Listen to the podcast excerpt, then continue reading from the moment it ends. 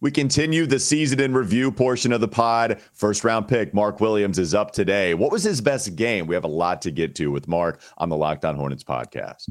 We're Locked On Hornets, part of the Locked On Podcast Network.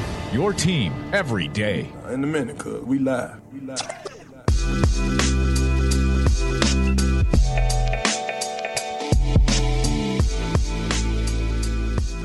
It's Locked On Hornets, part of the Locked On Podcast Network. It's your team every day. Thanks for making us your first listen. We're free, we're available anywhere you get your pods, and that does include YouTube.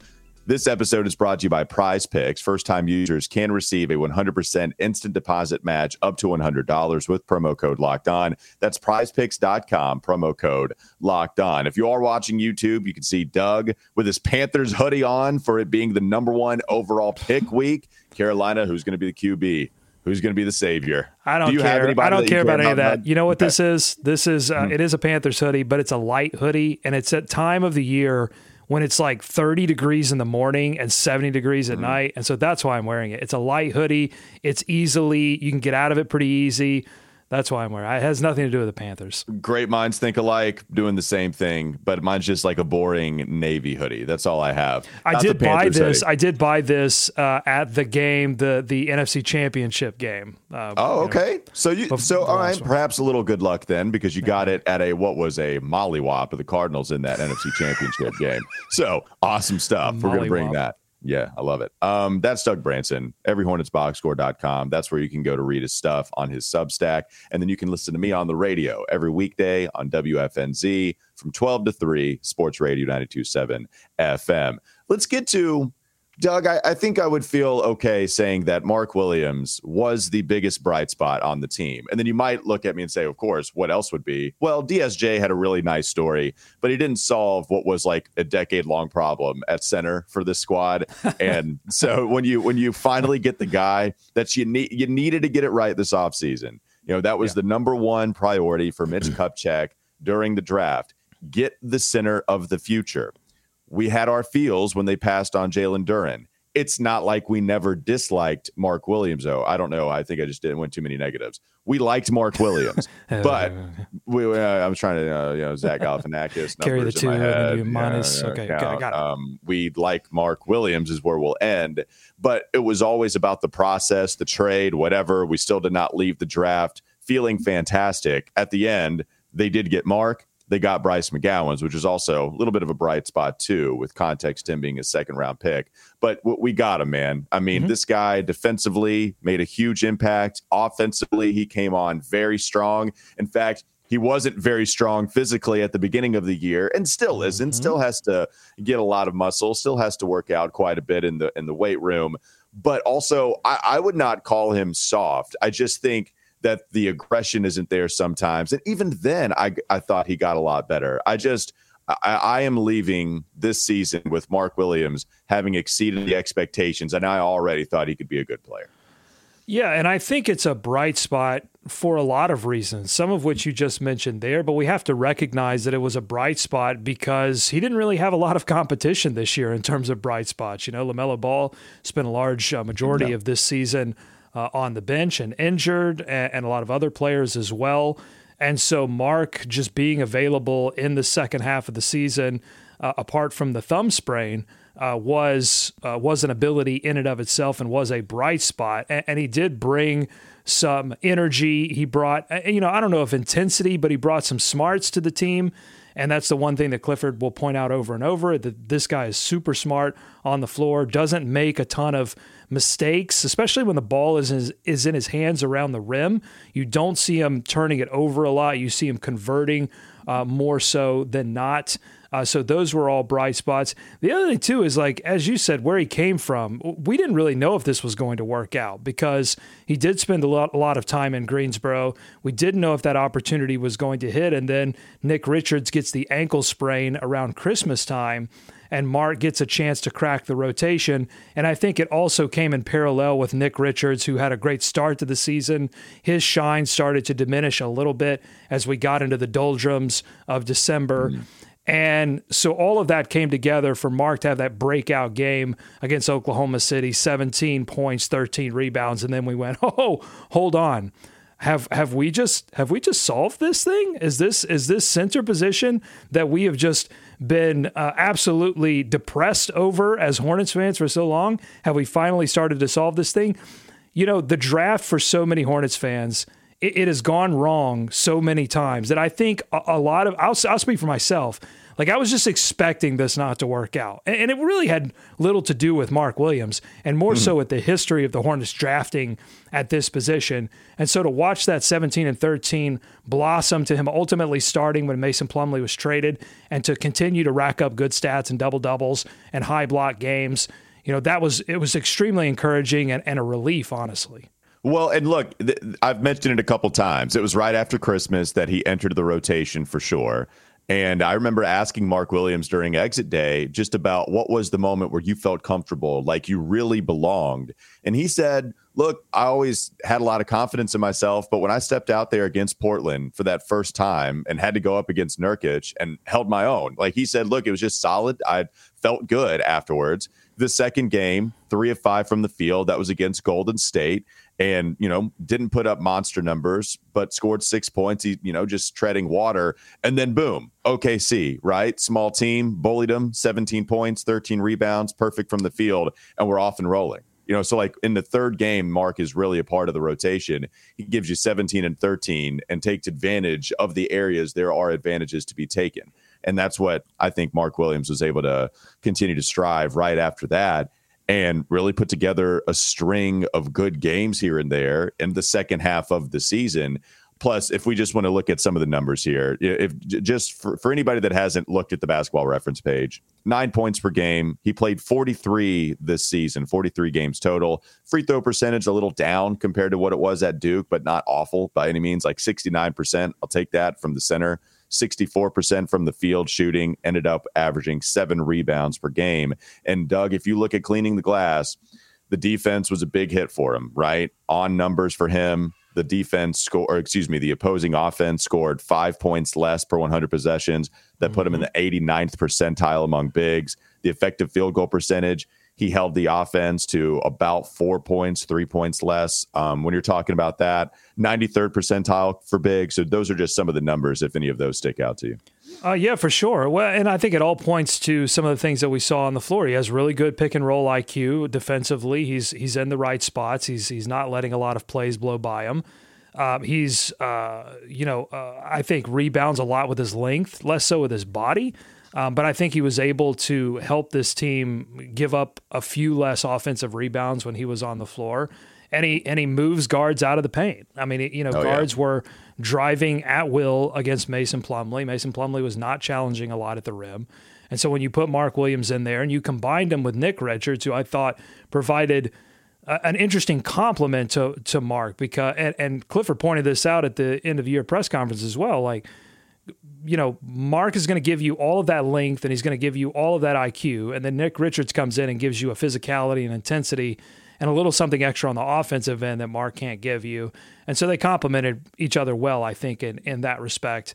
So, yeah, I mean, I, I liked what I saw out of him this season, and, and I'm excited to see him grow both physically and, and hopefully with that physical growth and the game growth will come the sort of intensity and the aggression that I think was missing at times this mm-hmm. season. So maybe we can go what's next and maybe talk a little bit more about his offensive game. We, we've been focusing, I guess, a little more defensively with him. But before we do that in the next segment, I did want to talk about the best game for Mark Williams okay. this year, which was the one that you thought was the best contest. Going to tie in Nissan Ariya because Hornets aren't in the playoffs. And this is locked on Hornets. If we're, we're not going to go to other teams and say they're the electric player of the week, okay? We're going to go back since we're doing these recaps. We're going to pick a game and tell you why Mark Williams was brilliantly fierce in this particular contest. So that's what we'll go with. Doug thought it was really easy, that there mm-hmm. was no question. There was one clear game that he performed the best in. So I give the floor to you, Doug, and we'll see if I get it right on the other side. Well, well, I think I think it is clear, but I think there were a lot of good numbers performances this season. But one of the big storylines, and we touched on it a little bit in this segment for Mark this season, was that he performed really, really well when the team on the other side played smaller or less physical. Mark was able to take advantage of those opportunities. So you saw him play well against OKC. You saw him play well against Dallas a few times in those big wins uh, closer to the end of the season. So you could pick one of those. He had some good games against Detroit, again, another team uh, that played small. But I'm not going to go with that. I'm going to go with the game where he did play a tough defense and played really well. And that was on February 25th uh, against Miami, a Hornets win against Miami. Those are kind of rare. 108 mm, right. to 103, got 29 minutes, 9 of 12 from the field, 18 points, and 20 rebounds. Only one block shot in this game, so maybe you could look at the game against Houston where he had five block shots as your game of the year. But I'm going to take this Miami game because he went up against a physical defense. I thought Bam played a little soft in this game, so you know maybe I'm I'm killing my own point there. But this was a good win for the Hornets 18 and 20 for the big man. I'm going to go with that game. That's exactly what I have. So yeah. I, I, got the question right in your mind. Yep, it, it was against the Miami Heat. Well, and it was because it's it's against an established player who I don't care if he's a shorter center. Bam Adebayo will always be a potential all defender. I mean, first team, second team will get possibly some votes for defensive player of the year and the fact that he put up those kind of numbers, still 20 rebounds. Yeah, and I'll tell you, I mean, I mean, trying to trying to get rebounds against someone that is strong like Bam and can provide leverage. By the way, when you when you can't get lower than Bam, that's really tough. And Mark's still able to grab twenty. And the other thing I'll mention into this game, he hit the last two field goals, and Miami was within striking distance. So he had a couple of dunks in each, uh, one layup, I believe, in the second to last field goal made, and then a dunk with like 44 seconds that really sealed the deal.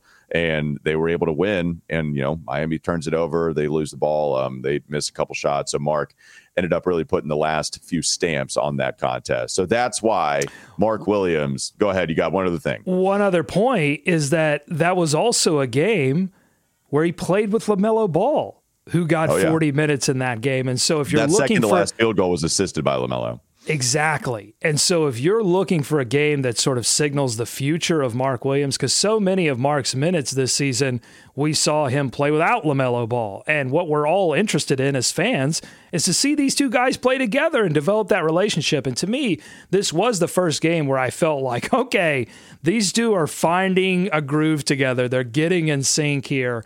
And so this game really, I think, does represent if both these guys can stay healthy next season, whoa, oh, watch yeah. out, Charlotte Hornets. Uh, we got a two man game and we got one of those guys being a center. It's a beautiful thing. All right, we're doing this on the fly. I'm going to say Mark Williams, Nissan Player of the Week, and then you hit the graphic. Okay, is that good? Go, Sounds go good. All right, that's why Mark Williams against the Heat on February 25th was the Nissan Ariya Player of the Week that week. Don't go to sleep on the Hornets just yet. And it was because he was electric. It was because he was brilliantly fierce and fiercely elegant and stunningly powerful all qualities that you can match from either Mark against the Heat or the electric vehicle that is the 2023 Nissan Ariya that packs pin you to your seat power and premium intelligence. Now, that's the one. That's the one. Premium intelligence. It's not listed in the qualities, but if you don't mind, Nissan, I'm going to take that premium intelligence. I'm going to apply it to Mark and make that comparison. It's the all new, the all electric 2023 Nissan Ariya, the electric vehicle for people who love to drive. Shop now at nissanusa.com. This episode is also brought to you by Prize Picks. Prize Picks is a daily fantasy app or website where you can pick two to six players, and if they score more or less than their Prize Picks projection, you can win up to 25 times your money on any entry. There's no competing against other people. It's just you versus the projections available, and they offer projections on really any sport you talk about the NBA playoffs, NFL, MLB men's and women's college basketball, WNBA starting up, soccer, esports, everything. There's plenty more. You got to go check it out for yourself. Entries can be made in 60 seconds or less. It's that easy. Plus, you have safe and fast withdrawals, and they're currently operational in over 30 states and Canada. Download the PrizePicks app or go to prizepicks.com, sign up, and play daily fantasy sports. First time users can receive a 100% instant deposit match up to $100 with promo code locked on. If you deposit 100, they give you 100. If you deposit 50, they'll give you 50. Do not forget to enter promo code locked on at sign up for an instant deposit match up to $100. More Mark Williams coming up next. is Locked On Hornets. This says the Hornets received three votes for their handling of James Borrego, who was viewed as doing a good job the past couple of years before Charlotte fired liked him, him, man. after the season. Then hire him. No one's hired him. These GMs are like, oh, we love James Borrego. Oh, you, it's, you gonna hire him? Nah, I don't think so. He got blown out twice in Clayton. You can't hire that guy. It's time for more of the Locked On Hornets podcast.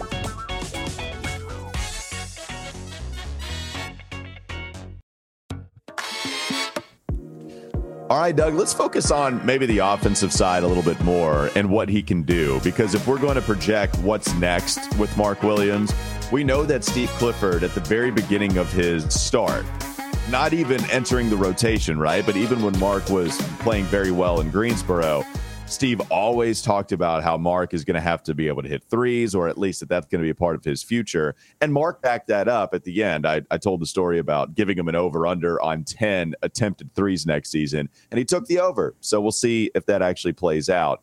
But he can hit in those short roll pick and pop opportunities. And we saw that a couple of times. I, I think it was against Oklahoma City, if I'm not mistaken, maybe no, Phoenix, excuse me.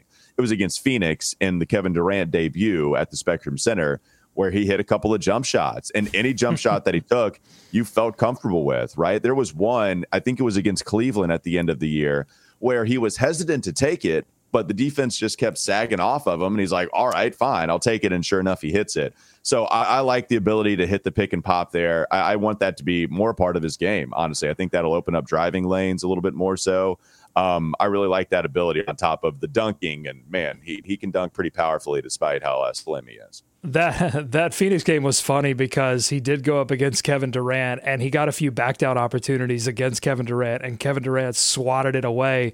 And it was just KD's funny to, to see Mark be like, "Oh, oh, Yeah. there are guys that have my wingspan in this league. oh, oh, you you're like me." It was like the Spider-Man meme ex- instead of except the instead of the Spider-Men pointing at one another, it was just one of them blocking the hell out of the other one. Um, so that was a funny game. But yeah, I mean, offensively, I think there's a lot of room for his game to expand. You know, I think if he can shoot threes, it's a game changer for a lot of reasons because this Hornets team needs to go five out at some. And uh, none of the other centers have shown any kind of ability to hit a three, although I think that Nick Richards sneakily can shoot threes and they are just hiding it from us. That's my conspiracy That's theory. Um, I, I think it seems like the staff has seen something in Mark Williams that makes them believe that he can shoot threes. Otherwise, I don't know why they would even you know reveal that information uh, that that they think he can. So you know, I'd like to see that if he's going to play summer league. I'd like to see it featured in summer league next season, um, or at least in the you know training camp preseason period. Try to see that expand a little bit more because it would open up just a ton more. The other thing we have to remember, the thing that I closed the segment with, uh, the last segment with, he hasn't played a lot with LaMelo Ball. That's going to open up a ton for him offensively. There were a lot of games this season where, where the ball just couldn't get to Mark Williams because there wasn't a lot of things to distract the defense from. The defense was allowed to throw a couple of extra guys at Mark Williams when he started to get it going because there was no LaMelo ball on the floor and there weren't a lot of other offensive weapons that could distract a defense. And so a lot of things will open up for Mark when LaMelo uh, can return and, and get into a groove with him. Yeah, 100%. And I think, Mark, you know, I think there were times where it's not like you're wanting to do this anyway. The modern NBA does not call for post ups. The field goal percentage wasn't great at all. In fact, it not only was it not great, it was 45% for Mark Williams post ups. That's not anything that you want to continue to go to.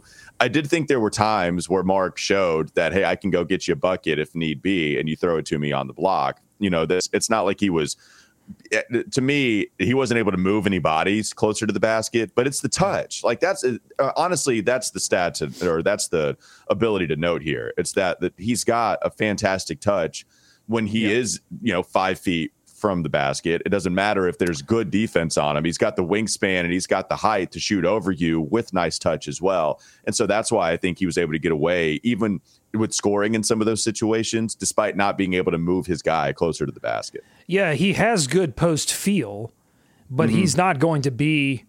I mean, maybe he develops into this, but but I would doubt it. He's not going to be like an Al Jefferson type of post player where you feed him Oh, the ball on the block and watch him go to work. That's I just don't think that's going to be his game. It's going to be more him rolling hard or just positioning himself well and there's other action that that ultimately lands the ball in his hands close to the basket. But once he gets the ball there, he doesn't make a lot of mistakes. He makes quick decisions and, and he gets the ball up and as you said combined with the touch, that's going to equal a lot of easy buckets. And oh by the way, too in transition, you know, I mean, he he runs extremely well Yes, in transition. He's going point. to get a ton Yeah. more opportunities next season if some of these guys stay a little bit healthier.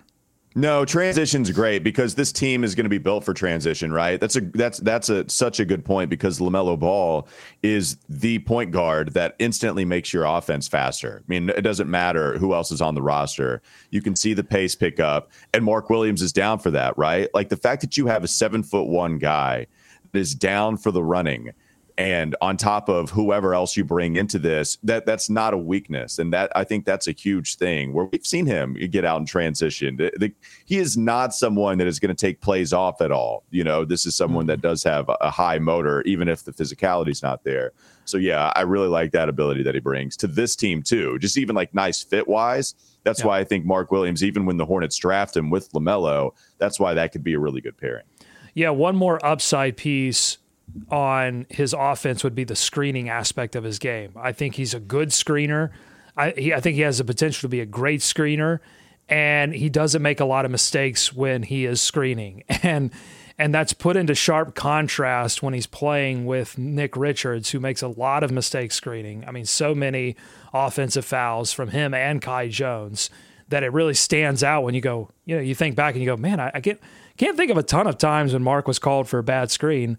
So he's just again that goes to the IQ piece. It goes to sort of some of the fundamental pieces that are in place mm-hmm. already for Mark that he can build around. He doesn't have as much to figure out. I think a lot of these other guys, a lot of these other other young guys on the team, including Bryce McGowens, JT Thor, they've got they've still got some stuff to really figure out when it comes to the NBA game. I think Mark has a lot of the basics figured out. It really is, I think, some a few intangibles and a little bit of work in the weight room that's going to mean big things for him in the future. And and I, and I think we have to judge him next season, especially early on, when he is facing teams that he struggled against last season, like New Orleans when he went up against Jonas Valanciunas, like against uh, New York when he went up against Mitchell Robinson and some of the big boys they can throw at you, and then Chicago, who I think features just a lot of tough defenders and a tough defensive scheme that really tries to eliminate your best players. And so those are the matchups. I'm not really going to care so much about how well he plays against Oklahoma City, Dallas, uh, Houston, Detroit, you know, some of the worst teams in the league or some of the smaller teams in the league. I want to see next season can he start to tussle with the big boys? Yeah, I, think that's fair, and and you can expect him. You know, if he continues to improve the way that he did last year, then I think you can hopefully expect that. Um, you know, last thing I guess before we move on to the next segment, what what what place on the asset list that's already here with the team do you want to see him next year? Right, like because he's already high. I guess my point is. Do you expect him to be third best player on the team? Fourth? I mean, some of this depends on what they're going to do this offseason, but is it fair to ask him to be a top four or even three player with the squad next year? Or do you think that'll happen maybe two years from now, if it happens? Oh no, I, I think there's Yeah, there's enough room on this roster for him to be top four. This is not a this is not a top to bottom talented team. So he's to know about next year. Well, look, so if Well, you have Gordon, but he's got a plenty of opportunity to make an impact, Yeah. and I, and I think some guys that are going to compete for that spot may ultimately move out of the roster at some point via trade. That's always going to be a possibility when you're talking about Terry Rozier, Gordon Hayward. Um, so yeah, I mean, I expect him to at least be the fourth best player on this team with the potential. You know, I mean, you're talking about Lamelo Ball up top. You're talking about Terry Rozier, Gordon Hayward, Mark. You know, uh, obviously we got to throw uh, Miles Bridges in there with the possibility that he could be returning. So Right. yeah, I mean, I think there's a shot that he's outside of that top five or top four. But if it is, I'm honestly concerned at that point. If he's if he's not competing at that level where he is one of the four best players on this team, I think the Hornets to be successful next season actually need him to be top four. Well, an impact. I mean, just impact. You could argue it had one of the bigger impacts his playing this season than some of the other players that you might mention. And, they need you know, that. In fact, you know, this is going to sound like a slight to PJ, but it's really not. They actually, they probably need PJ not to be one of the four best players on the team, right? Because if he is, to me, if if Yeah. he's one of your top performers on the team, something has gone wrong. Well, it just depends on who's ahead of him. Lamelo's always going to be number one. You want Mark because of the way that he's he just deters guards from driving in the paint. That's a big deal for your defense. And then Miles, if he comes back and he is something of what he was before he was arrested and missed the whole year, th- that that probably puts PJ at four, depending on. So it just depends on who's in front of him. But right, like I think largely, yeah, I completely agree. Um, and we'll see what happens with PJ. I, I will say, Mark PJ lineups. If Mark can shoot the three, and then having PJ at the four, the fact that your front court would be able to I'm knock down shots from the perimeter, yeah, that's I'm dreaming. it's going to be tough to stop. All right, let's go to uh, the last segment coming up next on the Locked On Hornets podcast. Don't go to sleep on the Hornets just yet. Doug usually brings the mock drafts, but he brought the tables today. He brought graphs for you. He's going to teach you. He's going to learn you a little something about the defense and the offense. For the Hornets, not only last season, not only two seasons ago, but since 2014, we got a lot of stats to go over in the next segment. This episode is brought to you by Ultimate Basketball GM. The game allows you to manage every strategic aspect of a franchise, playing through seasons and leading your franchise and fans to glory as you build a historic dynasty in the simulation. And you're responsible for dealing with challenging personalities, hiring the right coaches, trading and training the right players, also navigating your franchise through free agency. And then you draft all the players that bring you the ups and downs that come along with their journeys trying to make it into the NBA. Locked on Hornets, by the way, the listeners get 100% uh, 100% free boost to their franchise when using promo code Locked On in the game store. So make sure to check it out. Download the game. Just visit probasketballgm.com, scan the code, or look it up on the app stores. That's probasketballgm.com. Ultimate Basketball GM. Start your dynasty today. One more segment to go. Locked on Hornets. Is locked on Hornets. Mitch Kupchak, will he do the thing that he has not done in season this Anything. time? The thing that he has not done It is always anything. comes back to do something. Just do do one thing. you need to get a stick from outside and become the meme in person because Yeah, that it? it always comes back to do something. Do something. It's time for more of the Locked on Hornets podcast. Let's do a little NBA math here. Well, not from the website, but just NBA math in general. Let's have some of those tables there because you were surfing. You said this weekend you went down a basketball index rabbit hole, and a few of those graphics showed up on the rundown. I believe you have that ability to show the people as well. Doug, why don't you show the people what you've been looking at? Yeah, I'm, I'm going to post these images uh, as a post on our community page on YouTube. So if you haven't had an opportunity to check out our YouTube page, this would be a good time. All the people that uh, listen to us faithfully every day, uh, go check that out, youtube.com forward slash locked on hornets uh, podcast. So uh, this is from B Ball Index, and they have a stat called LeBron, and it measures your impact uh, on the floor. And then they have this separated out by offensive LeBron and defensive LeBron, or O LeBron and D LeBron. And uh, smart people like this stat. It's not perfect. There are a lot of stats out there that try to just give you impact. A lot of complicated math is involved. Uh, and so I generally trust it because, you know, when I look at things across the league, it makes sense to me. Anyway, so the, what you're looking at on the screen right now is a plot that shows players, uh, offensive LeBron and their defensive LeBron. And so you can see, obviously, in this scenario, being in the upper right quadrant means you are making a big impact on the offensive end and the defensive end of the floor. In the lower left quadrant means the exact opposite. And so, a couple of things to note from this is, this is just this season, by the way. A couple of things to note from this one is that you've got uh, LaMelo and Terry way up on the offensive LeBron scale uh, but very low on the defensive end of the floor. So they are up in the upper left hand quadrant. And then you've got your defensive stalwarts like DSJ, who is leading the team in defensive LeBron, and Mark Williams, who is just behind him. And then you've got Kai Jones, who made a big defensive impact, but all three of those guys underwater when it comes to offensive LeBron. And then you have a, a lot of guys hovering around sort of the middle of this area, but below uh, underwater offensively, and some of them exceeding a little bit defensively, but nobody in that upper right quadrant. And so then I thought, well, let's see how it changed from last season when they won 43 games, got into the play in, almost got into the playoffs. And so here is a headshot plot uh, from uh, combining both of the seasons.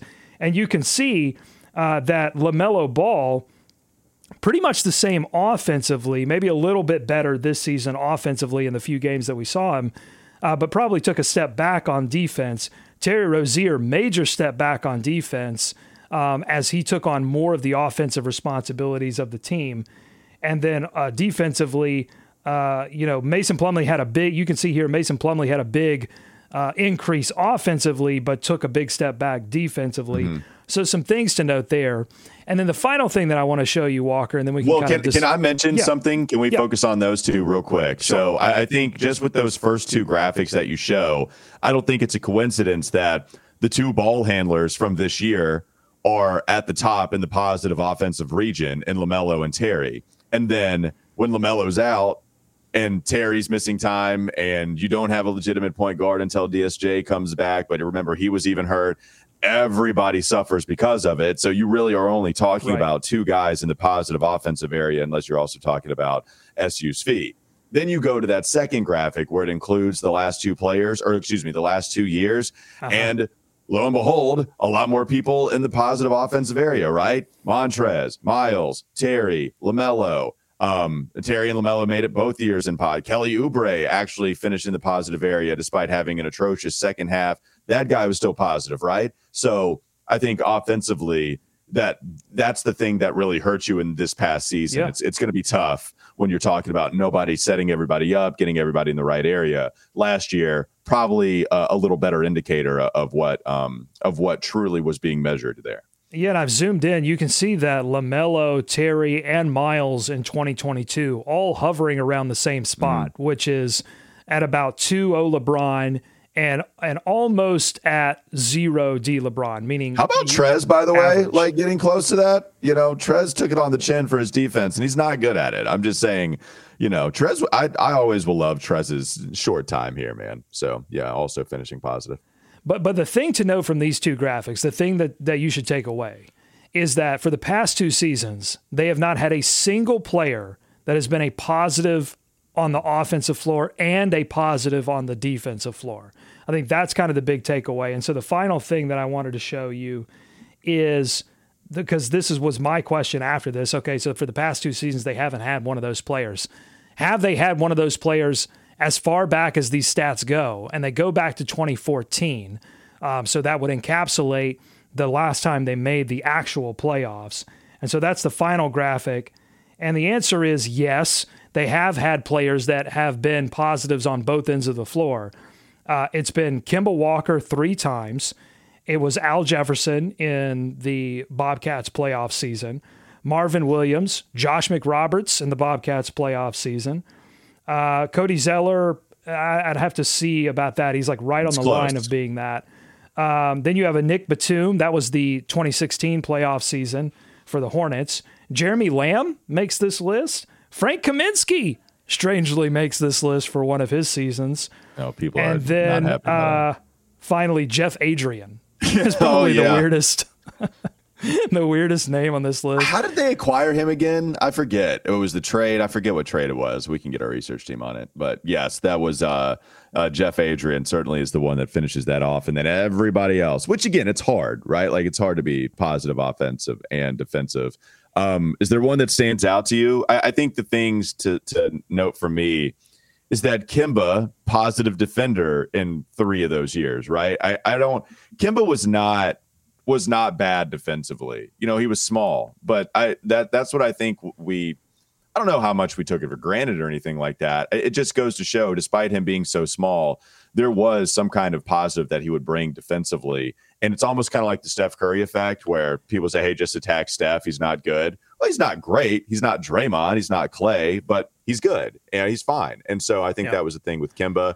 The other thing to note is um, Nick Batum, if you look at those three seasons, defensively, there were worse seasons, of course, but offensively, man, I mean, he's right in that area in, in mm-hmm. each of those three seasons that he uh, uh, that he played. Um, he was he together. was who so he I was. I mean, there was yeah. yeah, yeah I mean, as, right. as, much as we wanted him to change offensively, hmm. his game was his game, and it probably fit more in the role that he currently occupies than the role that the Hornets probably no needed to to have him be or they needed to put some better players around him so that they, he could continue that role um, with the amount of money that was that he was making. But the big takeaways from all of this, I think, are number one, that for a long time the Hornets have not had a superstar that could really be in the upper portions of this upper right quadrant where you're a two-way superstar. They haven't had that. But they've also lacked, I think, a lot of players that excelled at one thing or the other and then were average you know, in terms of their impact on the other end of the floor. So they haven't had a lot of superstars on the defensive end that didn't hurt them pretty significantly on the offensive end or vice versa. And so that's what I think if they're going to get back to the playoffs, the graph has to look a lot more like it did in 2022 when you had guys like Miles and LaMelo and Terry who weren't absolutely destroying you on the defensive end, but were also excelling on the offensive end. Um, and and that's going to be Steve Clifford if he still is the coach next season. That's going to be his big challenge. How do you get some of these yeah. really talented uh, pieces of firepower offensively to up their game defensively? Not that they become defensive superstars, but that they just do enough that that you can you know operate efficiently on the defensive end. That's going to be the challenge. I do think that's possible. I, I, think with some of the moves that they can make this offseason, I certainly think that's possible. Well, look, he turned right. Al Jefferson. I mean, you know, Al Jefferson was not a defensive player. I mean, you know what I'm saying? Like that was not his strong no. suit, and you can see he finishes that that playoff season with a you know All NBA award, and you know he was a positive defensive player for that team. So it is possible. Uh, Steve Clifford has proven it's possible with this franchise. So I think that gives you some yeah. hope for next season. All right, that'll do it. Thanks for making us your first listen. Now make your second listen game to game NBA every moment, every top performance, every result. Locked On Game to Game covers every game from across the league with local analysis that only Locked On can deliver. Follow Game to Game on Locked On NBA, available on the Audacy app, YouTube, and wherever you get your podcast. Coming up for the next player recap, it's going to be Terry Rozier, so a big player mm. tomorrow. Make sure you check that out again anywhere you get your pods and watch our channel on YouTube. Thanks again. Have a great rest of your day. We'll be back with you tomorrow.